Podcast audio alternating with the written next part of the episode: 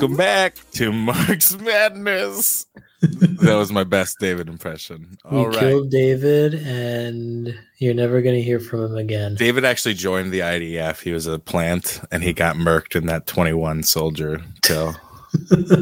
That's the current event for today. We're not going to cover anything else. We're just going to talk about how fucking cool that video was. it was like some GoPro. All of the all of the fucking IDF propaganda is the weakest shit ever, and then the well, there's that Uh, controlled demolition they did that they just like played from 18 angles repeatedly, and it's like genocide. you know, all that is is evidence from 15 we different. we angles. also just happened to mail it right to the International Court of Justice. Well, you saw you saw the press secretary when like asked. There was just that one dude. He was like casually sitting there. You have nothing to say about Yeah, what looks like a controlled demolition of civilian infrastructure. I don't know what was underneath it. Well, it doesn't matter. They were able to go in and fucking raze it to the foundation. The fuck are you talking? Wasn't that a university too? Yeah. They also fucking bombed uh, the the like only university. Well, now there's zero hospitals operating, right? Because they've all been bombed. Well, Like, who needs a hospital? Yeah, I mean that's that's fucked up. Like this is terrible. And then in, on, on the U.S. side of things, I saw some people, you know, in the hood, their fucking sewage is backing up with gray water and stuff in their city, and it's like we're sending all of this money and aid over there, and and citizens are fucking experiencing some of the same horrible conditions over there now. When we look at like the black community as an internal colony, it's a little um obvious i guess what's happening you know Uh, it just turns out that colonialism it's not good folks not good is not good anywhere. fucking a. But yes if you don't know there was 21 soldiers killed by two well-placed rpg I, oh i guess it's not even an rpg i forget what they call them um but it's uh, I, I think it's called no scoping, shut up. As the kids these days call it. uh well i mean aren't rpgs always no scopes No, I'm pretty sure there's a scope on an RPG. I think no scoping just makes you look cool. Are there scopes on an RP? and I'm I'm googling stuff that's gonna get me on a list.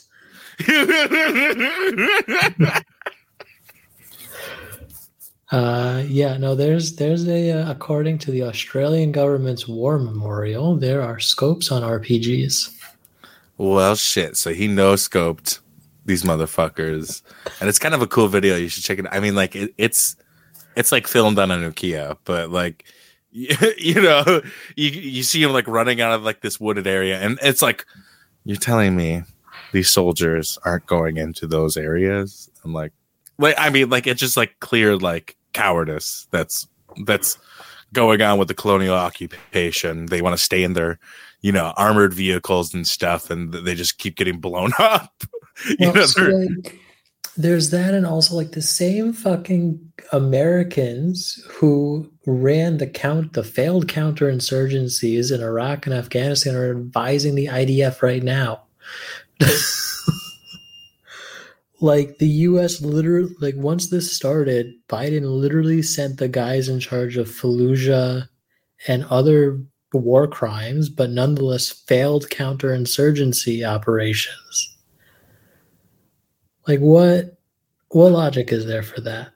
well, right. I mean, like this is just failed tactics being repeated over and over again.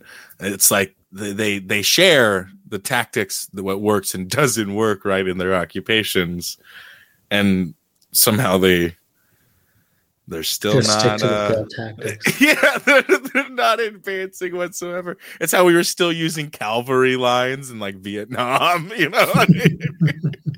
I don't know what to do. Throw the cavalry at it. but anyway, so well, it's like I, I think their thinking is, well, the Rough Riders did it in Cuba, right? Oh god, fuck off. the Rough Riders didn't have the horses actually. Like there ended up not being a lot of horses in the cavalry. So, I don't know. I don't know. It's a lot. It seems like a lot of mythology going into um their tactics. Like they're just like, well, this is how it's always worked. You know. Uh, By always we mean one time in a very specific case. Right. And even then, like nobody wants to talk about like the strategic use of guerrilla fighters from, you know, the indigenous side of things and the slave side of things that were also opposed to Spain, that the US I mean, like let's be honest, it wasn't the Rough Riders who did the most work. You know? Like, most of those dudes came in to be cannon fodder. Like but Those anyway. aren't though, those are uh terrorists. Are, are we? Wait, who? The uh the indigenous and uh Oh, yeah, yeah. enslaved people. Yeah, right, exactly. Well, I mean, those actually are guerrilla fighters. Like, you know, all jokes aside, but like, you know, the Rough Riders, it wasn't the cavalry tactics that led that war.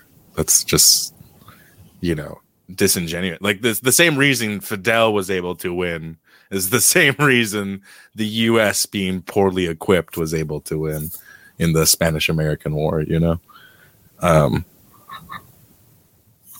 At any rate, so there's some books and stuff you could read on that. Uh, otherwise, we're gonna go on to our reading and try I to get a lot. I actually have a not so current event Oh, that I think you'd get a kick out of.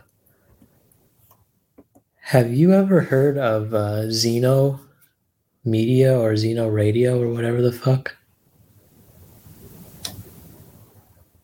Specifically for you, Shugmani too. no. What? What is it? Sorry, I was muted. So- what? What is it? I was listening to one of my nerd urban planning podcasts, uh, The War Against Cars, and they were interviewing this uh, dude who's running a bike swap thing. And one of his earlier ventures, he's some run of the mill bourgeois guy, so not really that interesting. But one of his previous ventures was that he made a uh, like a pirate radio station in collaboration with uh, the tribal governments in South Dakota or some shit, This where crazy. Okay. where uh, he linked up radio like international radio uh, antenna on the reservations, and When was this? this was in like the 90s and like hot wired it to a phone and then had people in New York who were cabbies call it so they can like listen to their like Bangladeshi radio station. and then uh the FCC requires like AT&T and Verizon and all of them to pay a tariff uh, for every minute that a uh, phone call goes through uh, tribal uh, lines. So then the go- the tribal governments were getting like millions of extra minutes per day in fees from AT&T and shit. What? Wait. Oh my god. Okay. And then they got sued to shut down because eh, they were like, "You're taking advantage of the system. You can't be do. We don't want to be paying so much every day." Right. That's. Oh, my god. That's something else. Yeah, weird. That's like anarchism, like in a nutshell. It's like you can do the thing, but at the cost of indigenous people. you know, like, no, no. The, the tribal government their- was taking the money. They didn't get rid of the tariff or anything. They just like ordered the radio station to shut down. Hmm. I just think it's really fucking funny. what an interesting little story.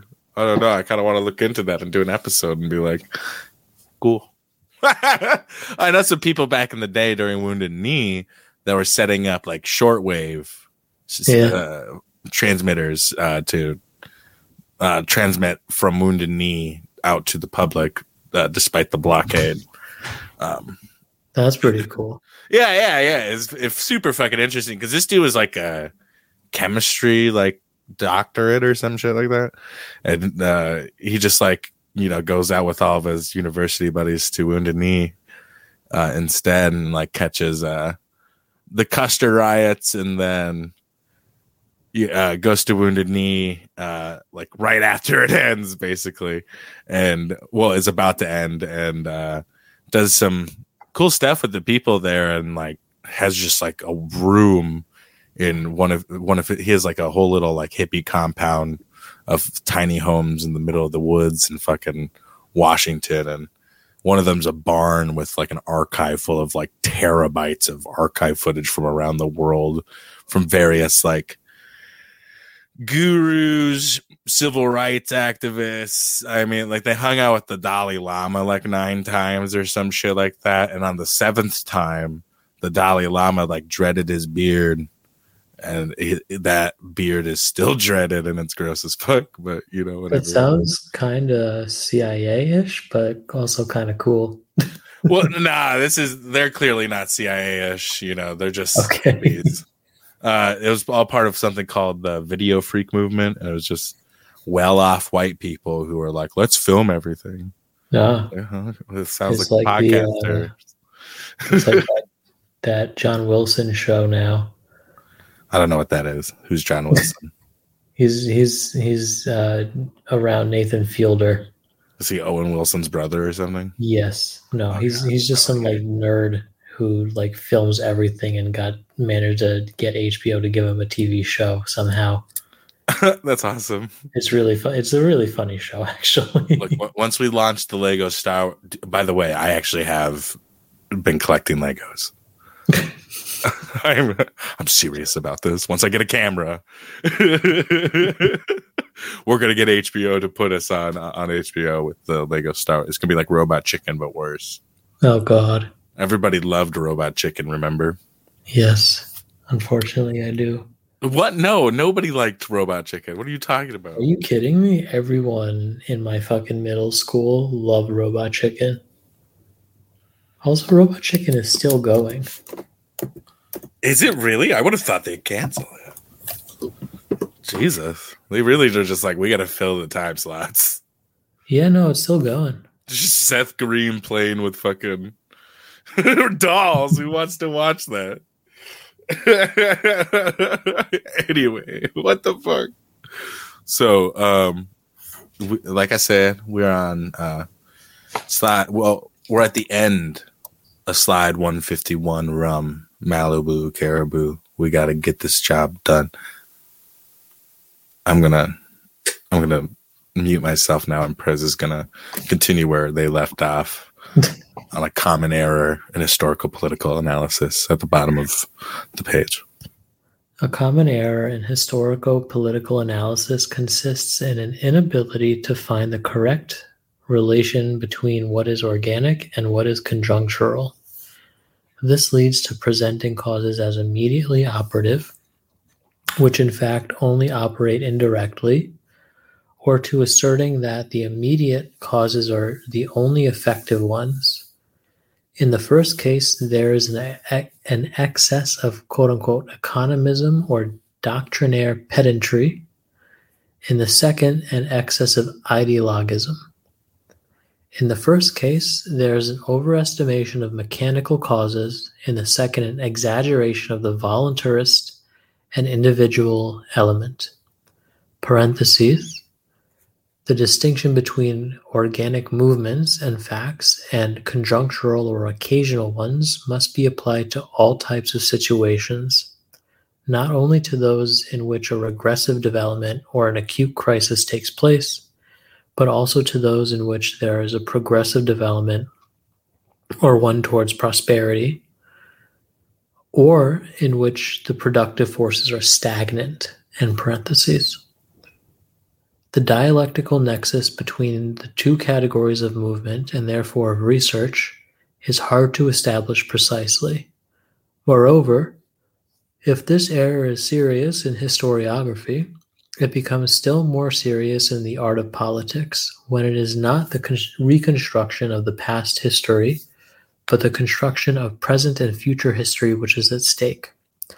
One's own desires and one's baser and more immediate passions are the cause of error, in that they take the place of an objective and impartial analysis. And this happens not as a conscious quote unquote means to stimulate to action, but as self deception. In this case, too, the snake bites the charlatan. In other words, the demagogue is the first victim of his own demagogy. The failure to That's consider got, that's a banger line, but the failure to consider the immediate moment of quote relations of force end quote is linked to residues of the vulgar liberal conception of which syndicalism is a manifestation which thought itself more advanced when in reality it was taking a step backward. In fact, the vulgar liberal conception stressing relations between political forces organized in the various forms of party, newspaper readership, parentheses, newspaper readerships, parliamentary and uh, local elections, the mass organizations of parties and trade unions in the strict sense, end parentheses. So here he's meeting, talking about how the idea of a party is much bigger than like a party membership um, was more advanced than syndicalism, which gave primordial importance to the fundamental socio-economic relation and only to that. The vulgar the vulgar liberal conception took implicit account of the socio-economic relation too, as many signs clearly indicate, but it put more emphasis on the relation of political forces, which was an expression of the former and in reality contained it. These residues of the vulgar liberal conception can be traced in a whole series of works purporting to be connected with the philosophy of praxis and have given rise to infantile, infantile forms of optimism and folly. These methodological criteria will acquire visibly and didactically their full significance if they are applied to the examination of concrete historical facts. This might usefully be done for the events which took place in France from 1789 to 1870. It seems to me that for greater clarity of exposition, it is precisely necessary to take in the whole of this period. In fact, it was only in 1870 to 71, with the attempt of the Commune, that all of the germs of 1789 were finally historically exhausted. It was then that the new bourgeois class, struggling for power, defeated not only the representatives of the old society unwilling to admit that it had been definitively superseded, but also the new, the still newer groups who maintained that the new structure created by the 1789 revolution was itself already outdated. By this victory, the bourgeoisie demonstrated its vitality vis a vis the old and the very new. Furthermore, it was in 1870 71 that the body of principles of political strategy and tactics engendered in practice in 1789 and developed ideologically around 1848 lost their efficacy parentheses, I am referring to those which can be resumed in the formula of quote unquote permanent revolution. It would be interesting to study how much of this formula passed into Mazzini's strategy, for example, in the Milan insurrection of 1853, and whatever this happened consciously, and whether this happened consciously or not, in parentheses. One piece of evidence for the correctness of this point of view is the fact that historians are by no means one of one mind. Parentheses, and it is impossible that they should be. In parentheses, in fixing the limits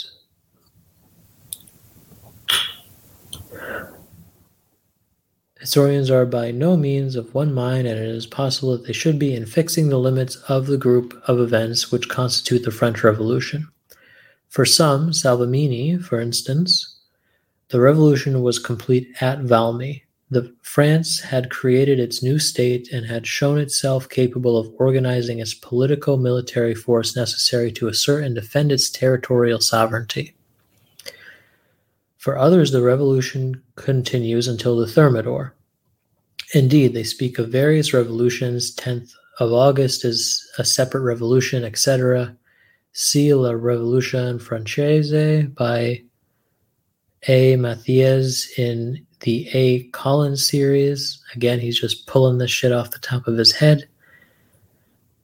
The interpretation of Thermidor and of the work of Napoleon provokes the sharpest disagreements. Was it the revolution? Was it revolution or counter revolution? For others, the, revol- the history of the revolution continues until 1830, 1848, 1870, and even until World War, until the World War of 1914. And we still see this discussion today. well, and I mean, we see new forms of it in other places, right? Like that have experienced bourgeois revolutions. Yeah. Um, I think a lot of it comes down to, you know, uh, when democracies get introduced and how much extent the democracy actually is, right? Like Marx says, you know, democracy for the slave owners, you know, or landowners. I think he says specific specifically, but same difference. Well, then also you even have people fucking asking Zhou Enlai what was the significance of the French Revolution to Chinese China's Revolution. Um, all these views are partially true. In reality, the internal contradictions which develop after 1789 in the structure of French society are resolved to a relative degree only with the Third Republic, and France has now enjoyed 60 years of stable political right, life, only after 80 years of convulsions at ever longer intervals. 1789, 1794, 1799, 1804, 1815, 1830, 1848, 1870. Um, I think we should have an addendum for the, the uh, new French republics. When was the Fourth and Fifth Republic? French Fourth Republic. France has had so many republics, goddamn.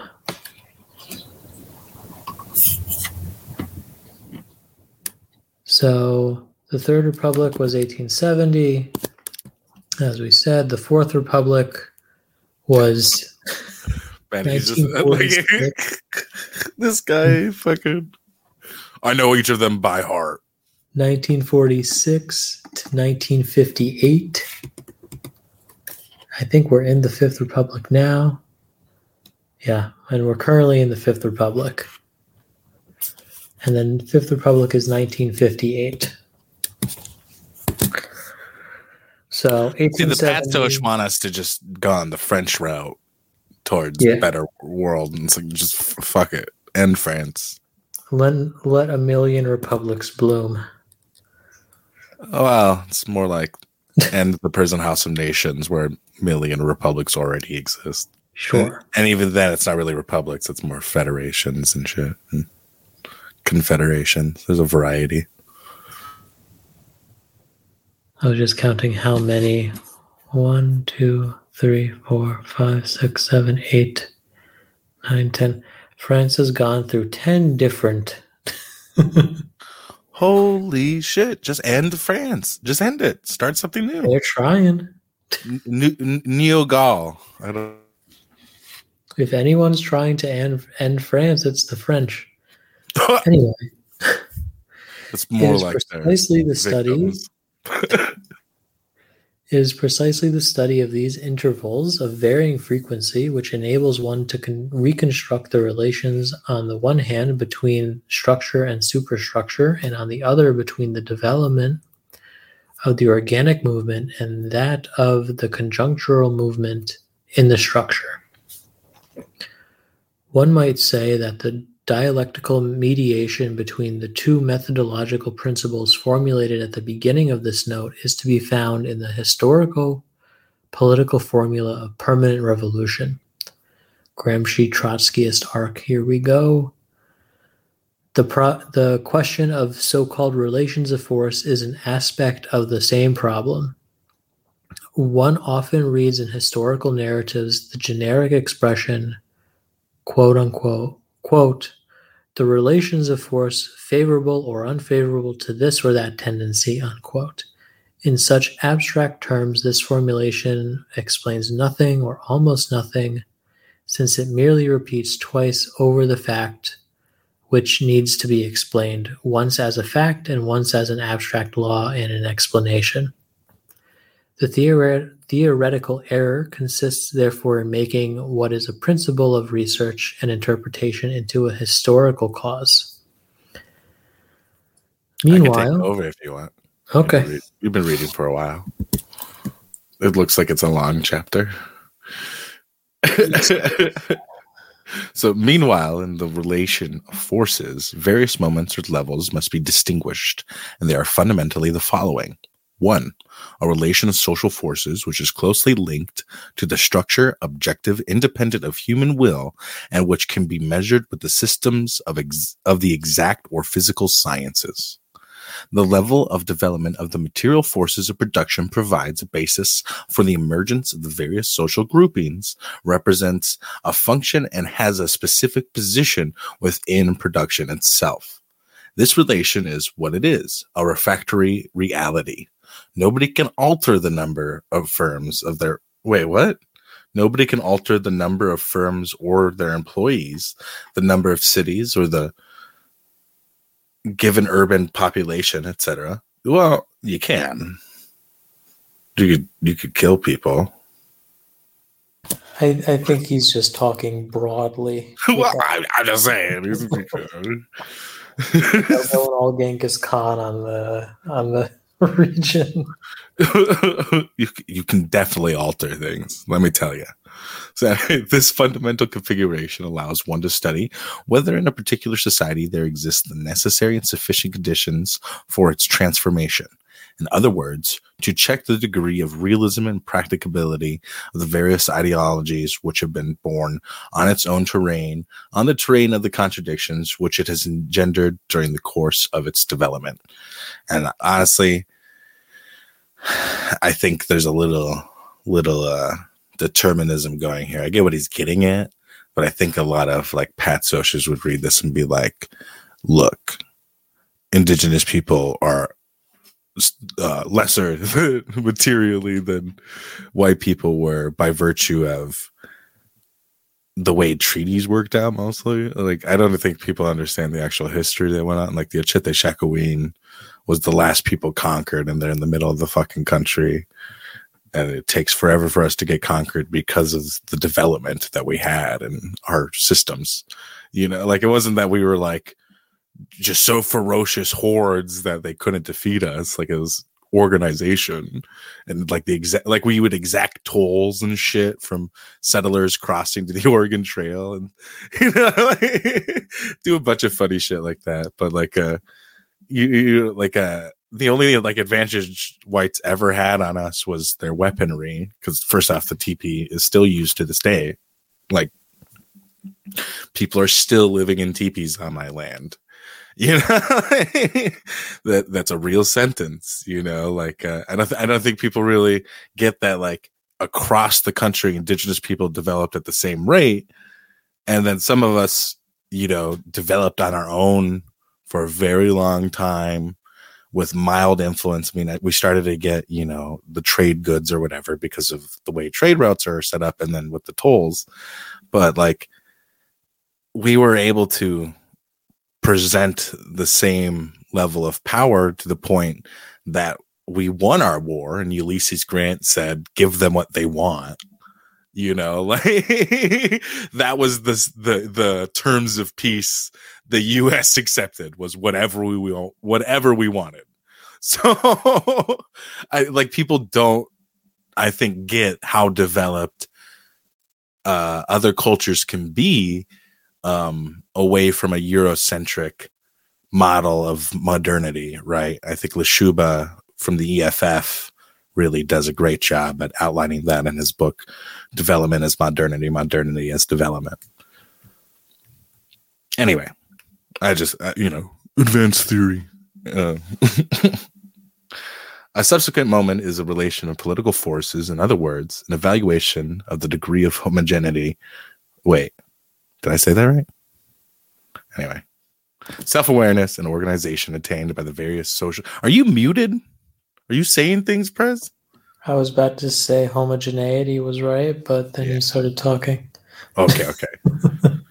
anyway, by the various social groups, the moment can in its turn be analyzed and differentiated into various levels corresponding to the various moments of collective political consciousness as they have manifested themselves into his well in history up till now.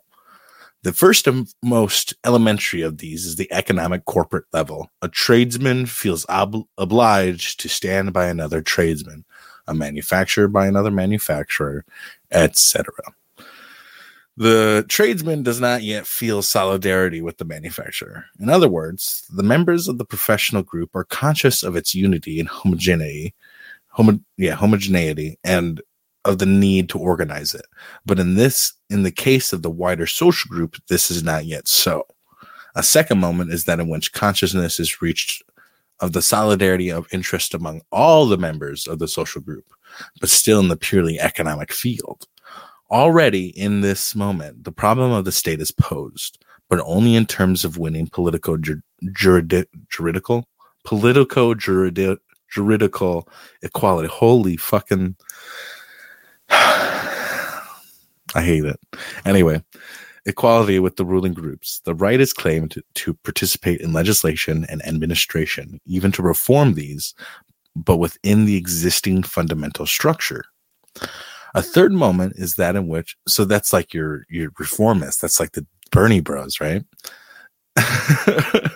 a third moment is that in which one becomes aware that one's corporate interests in their present and future development transcend the corporate limits of the merely economic group and can and must become the interest of other subordinate groups. This is the most purely political phase and marks the decisive passage from the structure to the sphere of the complex superstructures. It is the phase in which previously germinated ideologies become party come into confrontation and conflict until only one of them, or at least a single combination of them, tends to prevail, to gain the upper hand, to propagate itself over the whole social area, bring about not only a unison of economic political aims, but also intellectual and moral unity, posing all the questions around which the struggle rages not on a corporate, but on a universal plane and thus creating the hegemony of a fundamental social group over a series of subordinate groups. It is true that the state is seen as the organ of one particular group destined to create favorable conditions for the latter's maximum expansion, but the development and expansion of the particular group are conceived of and presented as being the motor force of a universal expansion and development of all the national energies. In other words, the dominant group is coordinated concretely with the general interests of the subordinate groups, and the life of the state is conceived of as continuous process of formation and superseding of unstable equilibria on the juridical plane in parentheses between the interests of the fundamental group and those of the subordinate groups. Equilibria in which the interests of the dominant group prevail, but only in which the interests of the dominant group wait, but only up to a certain point, i.e., stopping short of narrowly narrowly economic corporate interests. Jesus. In real history, these moments imply each other reciprocally, horizontally, and vertically, so to speak, i.e., according to socioeconomic activity, horizontally, and to territories, vertically, combining and diverging in various ways. Each of these combinations may be represented by its own organized economic and political expressions. It is also necessary to take into account the fact that international relations intertwine with these internal relations of nation states, creating new, original, and historically concrete combinations. A, partic- a, particular ideology, for instance, born in a highly developed country, it dis- is disseminated in less developed countries, impinging on the local interplay of, of combinations. Religion, for example, has always been a source of such national, international, ideological, political combinations. I fucking hate Hegelian hyphenations. Anyway and so too have the other international organizations. Freemasonry rotarianism the jews. Sorry that's the jews. just thrown in there huh? career diplomacy. These those, what the fuck is with the jews? He just throws that in there. Well these were real conspiracies no, I guess, right? So, okay, this is him being like, them, you know, yeah. career diplomacy. These propose political solutions of diverse historical origin and assist their victory in particular countries, functioning as international political parties which operate with in each nation with the full concentration of the international forces. But religion, Freemasonry, Rotary, Jews, etc., can be subsumed into the social category of intellectuals, whose function on an international scale is that of mediating the extremes, of socializing the technical discoveries which provide the impetus for all activities of leadership, of devising compromises between and ways out of extreme solutions. End parentheses. This relation between international forces and national forces is further complicated by the existence within every state of several structurally diverse territorial sectors with diverse relations of force at all levels. Parentheses. Thus, the Vendée, Vendée, I don't fucking know how to speak Italian, was allied with the forces of international reaction that and represented them in the heart of French territorial. Oh, well, that's French, first off. So I don't know how to speak that either. Similarly, Lyons in the French Revolution represented a particular knot of relations, etc. And parentheses.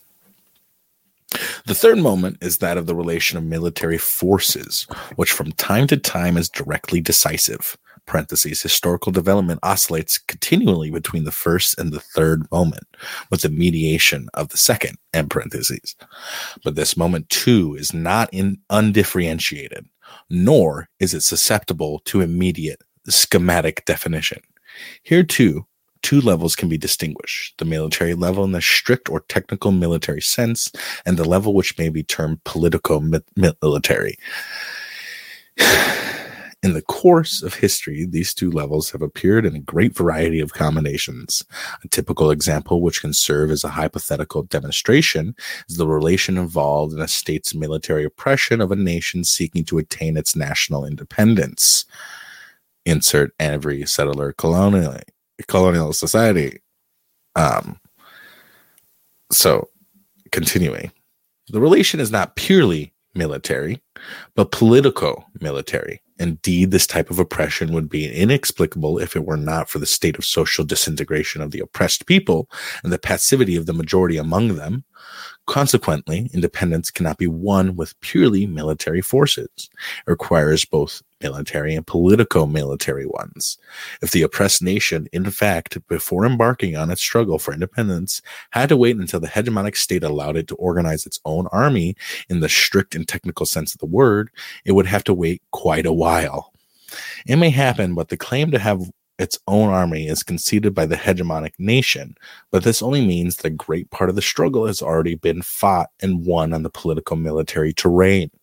The oppressed nation will therefore initially oppose the dominant military force with a force which is only political military, that is to say, form of political action which has the virtue of pro- provoking repercussions of a military character in the sense of one, that it is has the capacity to destroy the war potential of the dominant nation from within, Two, that it compels the dominant military force to thin out and disperse itself over a large area, thus nullifying a great part of its war potential. In the Italian Risorgimento, best I'll do. The disastrous absence of political military leadership may be noted, especially in the Action Party, though con- parentheses, though congenital incapacity and parentheses, but also in the Piemontese Moderate Party, both before and after 1848. Not to be sure, though, incapacity, but thorough political economic Malthusianism in other words, because they were unwilling even to hint at the possibility of an agrarian reform, and because they had no desire to see a national constituent assembly convoked, but merely waited for the Piedmont monarchy, free from any conditions or limitations of popular origin, to extend its rule to the whole of Italy, sanctioned only by regional plebiscites. Pleb- plebis- yeah, plebiscites? Yeah, yeah plebiscite. What is a plebiscite? Is that like a council of plebeians? It's like a national uh, vote. A further question connected with the foregoing is whether fundamental ahistorical crises are directly determined by economic crises. Historical crises are directly determined by economic crises. The answer is contained implicitly in the foregoing paragraphs, where problems have been considered which are only another way of presenting the one now under consideration. Nevertheless, it is still necessary for didactic reasons, given the particular public which is being aimed at, to examine each of the ways in which a single question may present itself as if it were a new and independent problem. It may be ruled out that the immediate economic crisis of themselves produce fundamental historical events. They can simply create they can simply create a terrain more favorable to the disseminations of certain modes of thought and certain ways of posing and resolving questions involving the entire subsequent development of national life. Moreover, all assertions concerning periods of crisis or of prosperity may give rise to unilateral judgments in his historical outline of the oh unilateral judgments. Period. In his historical outline of the French Revolution, Mathiez is that right? I don't know. In opposition to the vulgar traditional history, which a prioristically discovers a crisis coinciding with every major rupture of social equilibrium, asserts that towards 1789 the economic situation was in the immediate sense rather good, so that it cannot be said that the downfall of the absolute state was due to a crisis of impoverishment. It should be observed that the state was in the throes of a mortal financial crisis, and considering which of the privileged social orders would have to bear the sacrifices and burdens necessary for the state and royal finances to be put back in order. Furthermore, the economic position of the bourgeoisie was flourishing, the situation of the popular classes was certainly not good, either in the towns or especially on the land, where they suffered from endemic poverty. In any case, the rupture of the equilibrium of forces did not occur as the result of the direct mechanical causes, i.e., the impoverishment of the social group which had an interest in breaking the equilibrium and which did not, in fact, break it. It occurred in the context of conflicts on a higher plane than in the immediate world of the economy, conflicts related to class prestige, parentheses, future economic interests, and parentheses, and to an inflammation of sentiments of independence, autonomy, and power. The specific question of economic hardships of well being as a cause of new historical realities is a partial aspect of the question of the relations of force at their various levels. Changes can come about either because of because a situation of well being is threatened by the narrow self interest of an opposing group, or because hardship has become intolerable and no force is visible in the old society capable capable of mitigating it and of reestablishing normality by legal means. This is just state and revolution summed up. anyway, hence it may be said that all these elements are the concrete manifestation, the conjunctural fluctuations of the totality of social relations of force, on whose terrain the passage takes place from the latter to political relations of force, and finally to the military relation, which is decisive. If this process of development from one moment to the next is missing and is essentially a process which has as its as its actors men and their will and capability so the situation is not taken advantage of and contradictory outcomes are possible either the old society resists and ensures itself a breathing space by physically exterminating the elite of the rival class and terrorizing its mass reserves or a reciprocal destruction of the conflicting forces occurs, and a piece of the graveyard is established, perhaps even under the surveillance of a foreign guard. But the most important observation to be made in any concrete analysis of the relations of force is the following that such analysis can uh, and must not be ends of themselves, unless the intention is merely to write a chapter of past history but acquire significance only if they serve to justify a particularly practical significance. Wait, particularly practical activity and initiative of will. They reveal the points of least resistance at which the force of will can be most fruitfully applied. They suggest immediate tactical operations. They indicate how a campaign of political agitation may be best launched, what language will best be understood by the masses, etc. The decisive amel-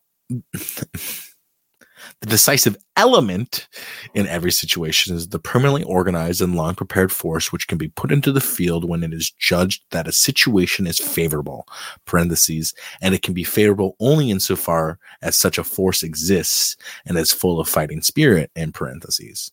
Therefore the essential task is that of a systemically and patiently ensuring that this force is formed developed rendered even more ever more homogeneous compact and self-aware this is clear from military history and from the care with which in every period armies have been prepared in advance to be able to make war at any moment.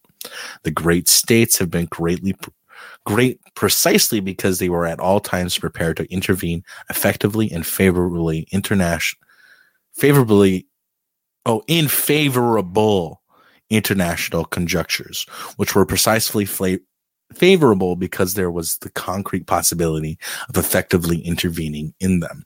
We could look at Palestine right now and Britain and the US, you know, intervening with the Yemeni seizure of trade ships supplying, you know, the genocidal Zionist entity with uh, goods.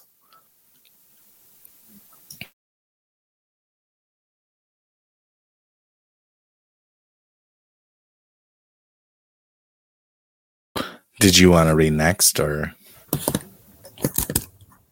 That's the end of it. Well, I know, but we're we're on to the next part, eleven. Oh. I, I just figured we'd try to we'd try to read more. Yeah, we can go. Yeah, we got, we got twelve minutes. I could finish this without you, you know. well, the next one is long as well. Well, that, you know, I want to, I want to get a jump start on it. You know. Eleven. Some theoretical and practical aspects of economism. Economism, theoretical movement for free trade. Theoretical syndicalism. It should be considered to what degree theoretical syndicalism derives originally from the philosophy of praxis, and to what degree from economic don- doctrines of free trade, i.e., from the last analysis from li- in the last analysis from liberalism. Hence, it should be considered whether economism in its most developed form is not a direct descendant of liberalism, having very little connection with the philosophy of practice, even in its origins, and what connection it only had only extrinsic and purely verbal. The nexus between free trade ideology and theoretical syndicalism is particularly evident in Italy, where the admiration of syndicalists like Lanzillo and company for Pareto is well known. The significance of the two tendencies, however, is very different. The former belongs to a dominant and directive social group, the latter to a group which is still subaltern, which has not yet gained consciousness of its strength, its possibilities, of how it is to develop, and which therefore does not know how to escape from its primit- from the primitivist phase. The approach of the free trade movement is based on a theoretical error whose practical origin is not hard to identify, namely the distinction between political society and civil society, which is made into and presented as an organic one, whereas in fact it is me- merely methodological. Thus, it is asserted that economic activity belongs to civil society and that the state must not intervene to regulate it. But in actual reality, civil society and state are one and the same. It must be made clear that laissez faire, too, is a form of state regulation, introduced and maintained by legislative and coercive means. It is a deliberate policy conscious of its own ends and not the spontaneous automatic expression of economic facts. Con- consequently, laissez faire liber- liberalism is a political program designed to change, insofar as it is victorious, a state's designed to change a state's per- ruling personnel and to change the economic program of the state itself. In other words, the disc- distribution of national income. The case of theoretical syndicalism is different. Here we are dealing with the subaltern group, which, which is prevented by this theory from ever becoming dominant, or from the development or from developing beyond the economic corporate stage and rising to the phase of ethico-political hegemony in civil society and of domination in the state. In the case of laissez-faire liberalism, one is dealing with a fraction of the class of the ruling class which wishes to modify not the structure of the state but merely government policy, which wishes to reform the laws controlling commerce but only indirectly those controlling industry. Parentheses, since it is undeniable that protection, especially in countries with a poor and restricted market, limits freedom of in- industrial enterprise and favors unhealthily the creation of monopolies. And parentheses. What is at stake is a rotation in government office of the ruling class parties, not the foundation and organization of a new political society, and even less of a new type of civil society. In the case of the, the- theoretical syndicalist movement, the problem is more complex. It is undeniable that in it, the independence and autonomy of the subaltern group which it claims to represent are in fact in fact sacrificed to the intellectual hegemony of the ruling class.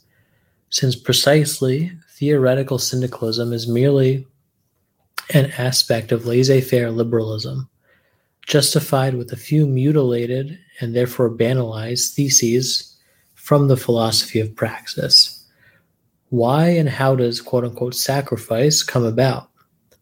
The transformation of the subordinate group into a dominant one is excluded, either because the problem is not even considered, parentheses, Fabianism, De Man, an important part of the Labor Party, and parentheses, or because it is posed in an inappropriate and ineffective form, parentheses, social democratic tendencies in general, and parentheses, or because of a belief in the possibility of leaping from class society directly into a society of perfect equality with a syndical economy.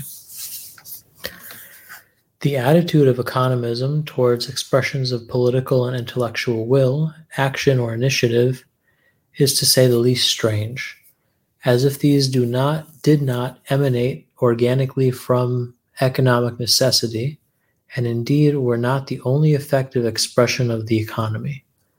Thus, it is incongruous, incongruous that the concrete posing of the problem of hegemony should be interpreted as a fact of as a fact subordinating the hegemonic group. Undoubtedly, the fact of hege- hegemony presupposes that the account be taken of the interests and tendencies of the groups over which hegemony is to be exercised, and that a certain compromise equilibrium should be formed. In other words, that the leading group should make sacrifices of an economic corporate kind. But there is also no doubt that such sacrifices, such as compromise, cannot touch the essential. For though hegemony is ethico political, it must also be economic, must necessarily be based on the decisive function exercised by the leading group in the decisive nucleus of economic activity. Economism appears in many other guises besides laissez faire, besides laissez faire liberalism and theoretical syndicalism. All forms of electoral abstentionism belong to it. Parentheses. A typical example is the abstentionism of the Italian clericals after 1870, which became ever more attenuated after 1900 until 1919 and the formation of the Popular Party. The organic distinction which the clericals made between the real Italy and the legal Italy was the reproduction of the distinction between the economic world and the political legal world. End parentheses. And there are many such forms in the sense that there can be semi abstentionism, 25% abstentionism, etc. Linked with abstentionism is the formula, quote, the worse it gets, the better that it will be. The better that will be. End quote. And also the formula of the so called parliamentary intransigence of certain groups of deputies. Economism is not always opposed to political action and to the political party, but the latter is seen merely as an educational organism similar in kind to a trade union. One point of reference for study of economism and for understanding the relations between structure and superstructure is the passage in The Poverty of Philosophy, where it says that an important phase in the development of a social group is that in which the individual components of a trade union no longer solely for their own economic interests, but for the defense and development of the organization itself. See the exact statement.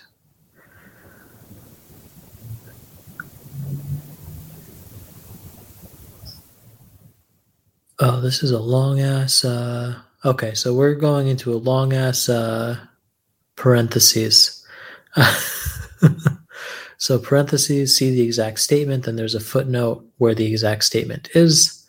Um, the poverty of philosophy is, is an essential moment in the formation of the philosophy of praxis. It can be considered as a. Oh my god! This is all a parenthesis. I thought. Oh my god. Yeah, that's why I paused. I didn't understand what you meant, and then all of a sudden I, I noticed where the end is. Yeah. Yeah. Um the poverty of so like see the exact statement and then there's footnote 15 and then footnote 15 leads to like towards the end of the book where it has the exact page number with the exact quote that he's referring to um, and then the poverty of philosophy is an essential moment in the formation of the philosophy of praxis. It can be considered as a development of the theses on Feuerbach, while the Holy Family and occasional work is a vaguely in, intermediate stage, as, an, as is apparent from the passages devoted to Proudhon and specifically to French materialism. The passage on French materialism is more than anything else a chapter of cultural history, not a theoretical passage as it is often interpreted as being, and as culturally as cultural history it is admirable. Recall the observation Do you remember this?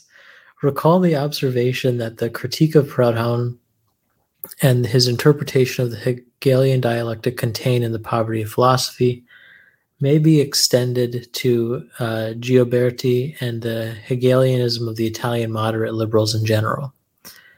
The parallel of Proudhon and Gioberti, despite the fact that they represent non homogeneous politico historical phases, indeed, precisely for the reason can be interesting and productive. End parentheses. In we'll finish out this paragraph and I'll end it. If you have to go, then you go. Okay. But. In this connection, Engels' statement too should be recalled. this motherfucker.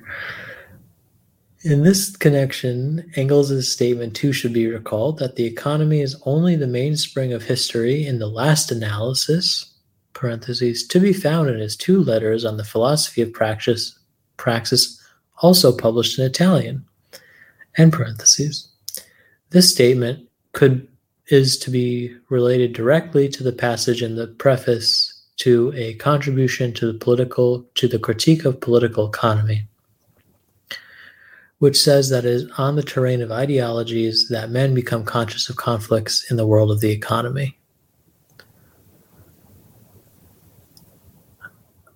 And there we have it. Where we're going to end today, uh, hating ourselves for not having as good of a memory as Gramsci. Uh, I'd like to think maybe in my younger days, before I beat the shit out of my brain with alcohol, maybe, maybe I could have been this good.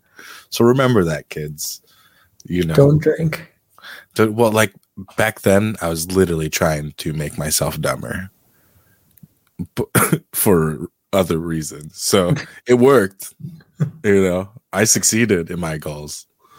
But if you ever have a self-destructive goal, don't don't succeed. I hope you fail. that's that's today's message. I hope you feel. No, anyway, uh, we're gonna win, right? Uh, so uh, anyway, uh, you know, read the footnotes. They're bangers usually. I don't know if people. I know our group of friends do, you know, but I don't know how many people avoid footnotes. But I highly recommend them. They're always awesome. Sometimes, uh, always, sometimes. Yeah, it's very difficult, unfortunately, to uh, to read the footnotes in this book because they're actually they're actually at the end. They're not at the bottom of the page. Well, yeah, I mean, like that's one thing I kind of like about um, who is it? Peace, Land, and Bread. They have a lot of footnotes, you know, like at the bottom of the page, actually, instead of end notes, footnotes over end notes all day. Anyway, uh, just a personal preference of mine with ADHD brain, but uh, we uh, we have many ways to complain about the show. Marx Madness Pod at gmail.com is one, but Chunkaluta uh, Network at gmail.com is another. I just I got I just checked it today and some I wasn't that late replying to somebody's email in there. So you know, we're doing good.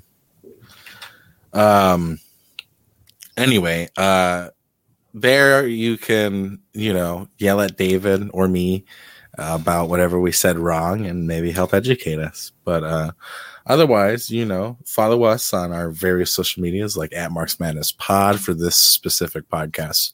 Or you can go to linktree slash chunkaluta.com where we have a bunch of our social media listed for the wider network because this is obviously Marx Madness Pod now part of Chunkaluta Network. However, David says it. Anyway, uh, Prez, where can people find you talking more and also maybe, you know, stalking people on X? Twitter, you mean? No, it's X. No, it's not. um, I I happen to have a podcast called The Minyan uh, we have some episodes there. They're the Jews. No, sorry. The, the, Jews that Gramsci mentioned. Uh, I'm being inducted into the Freemasons soon too. So I always want to go to. The, there's a lodge just like next to the bakery, and I'm like, they they have like their meeting time scheduled on the real real secret society is. There was like a Freemason lodge in the downtown of the suburb that I grew up in, and I like really wanted to see what was inside. And a Rotary Club. Damn. I guess my town so, controlled the world. so, uh, anyway, uh, we uh, we're uh, it's a Marxist-Leninist perspective uh, about things going on related to Judaism. It's good stuff. Um, any anti-Zionist too. You know, of course. Yeah, our most recent episode is about the ADL yeah, good stuff. and why it sucks. And, And we're gonna Recommend that um, over like people who are like Joe Rogan or something like that, talking about it from like the Alex Jones perspective. Like, fuck be the fair, because they yell at me for saying anti-Semitics. right now. You're probably not listening. You're not probably not an avid Joe Rogan listener. Well, I'm an al- avid Alex Jones listener, and that's how I know about This is true. but I don't think most people are routing their brains like me for fun with Alex Jones. So anyway, um, yeah, there's a bunch of things we got going on right now. We're raising money for a shipping container. Well, we're trying to pay back one of the organizers slowly. Um, you know, they're not like hurting or anything. So now there's no deadline by the time we need the money, but also like, you know, one less thing we got to worry about the sooner it gets done. So, you know, maybe help with that. Otherwise, we always got wood efforts going on to get people warm in this freezing cold weather. We already sent out like, I don't know, almost four thousand dollars this year or something like that. And it's January still. So, I don't know. Support us. We bought a we bought the shipping container and we uh we took out that U-Haul and we sent 40 pounds of socks on top of it. And yeah, That's that's a that's a lot of socks. That's so many socks. It's like Socks 200 pairs of socks. Do not weigh anything. Yeah, they said 40 pounds of socks, and we were like, I think that's a lot. I don't know. I'm thinking about how much my socks weigh and like Nothing. maybe an ounce, two ounces. I'd bet 0.8 to 1.2 ounces. I don't know. Just fucking some stupid number like that. Anyway, a bunch of other stuff. We bought somebody a trailer. A bunch of shit. A bunch of shit going on. Uh, you know, help out. Join up. You know, got a bunch of stuff going on. Uh, we got some caravans planned later this year. Th- this is all like happening before August. You know, we got like three caravans or some shit planned. you know, I don't know. Bunch of stuff going on. We're gonna build a building. Got a bunch of engineers gonna pay for it. Cool, cool stuff going on. Uh, anyway. Oh, and if you know how to make passports or IDs, like like the technology to do it, because we're gonna do it legally for a nation, but like it's like it's not it's not to illegally print passports and IDs. I promise. That's not even going to be in the org's hands, frankly. So, if you know how to do that, though, I have no part in this. this is not a honeypot. I don't. I, I'm sure you could just Google it, but I I just I don't know. Don't don't mention it in your email. Like just be like, hey, I know about that thing. anyway, I don't want to be on a list. We already looked up RPGs today, so anyway, thank you all for listening. Um, this has been Marx Madness, now part of the Chunkaluta Network. I'm Shungmani too, I'm Prez. and uh, David's dead. So, told ya. He's not coming back. See ya.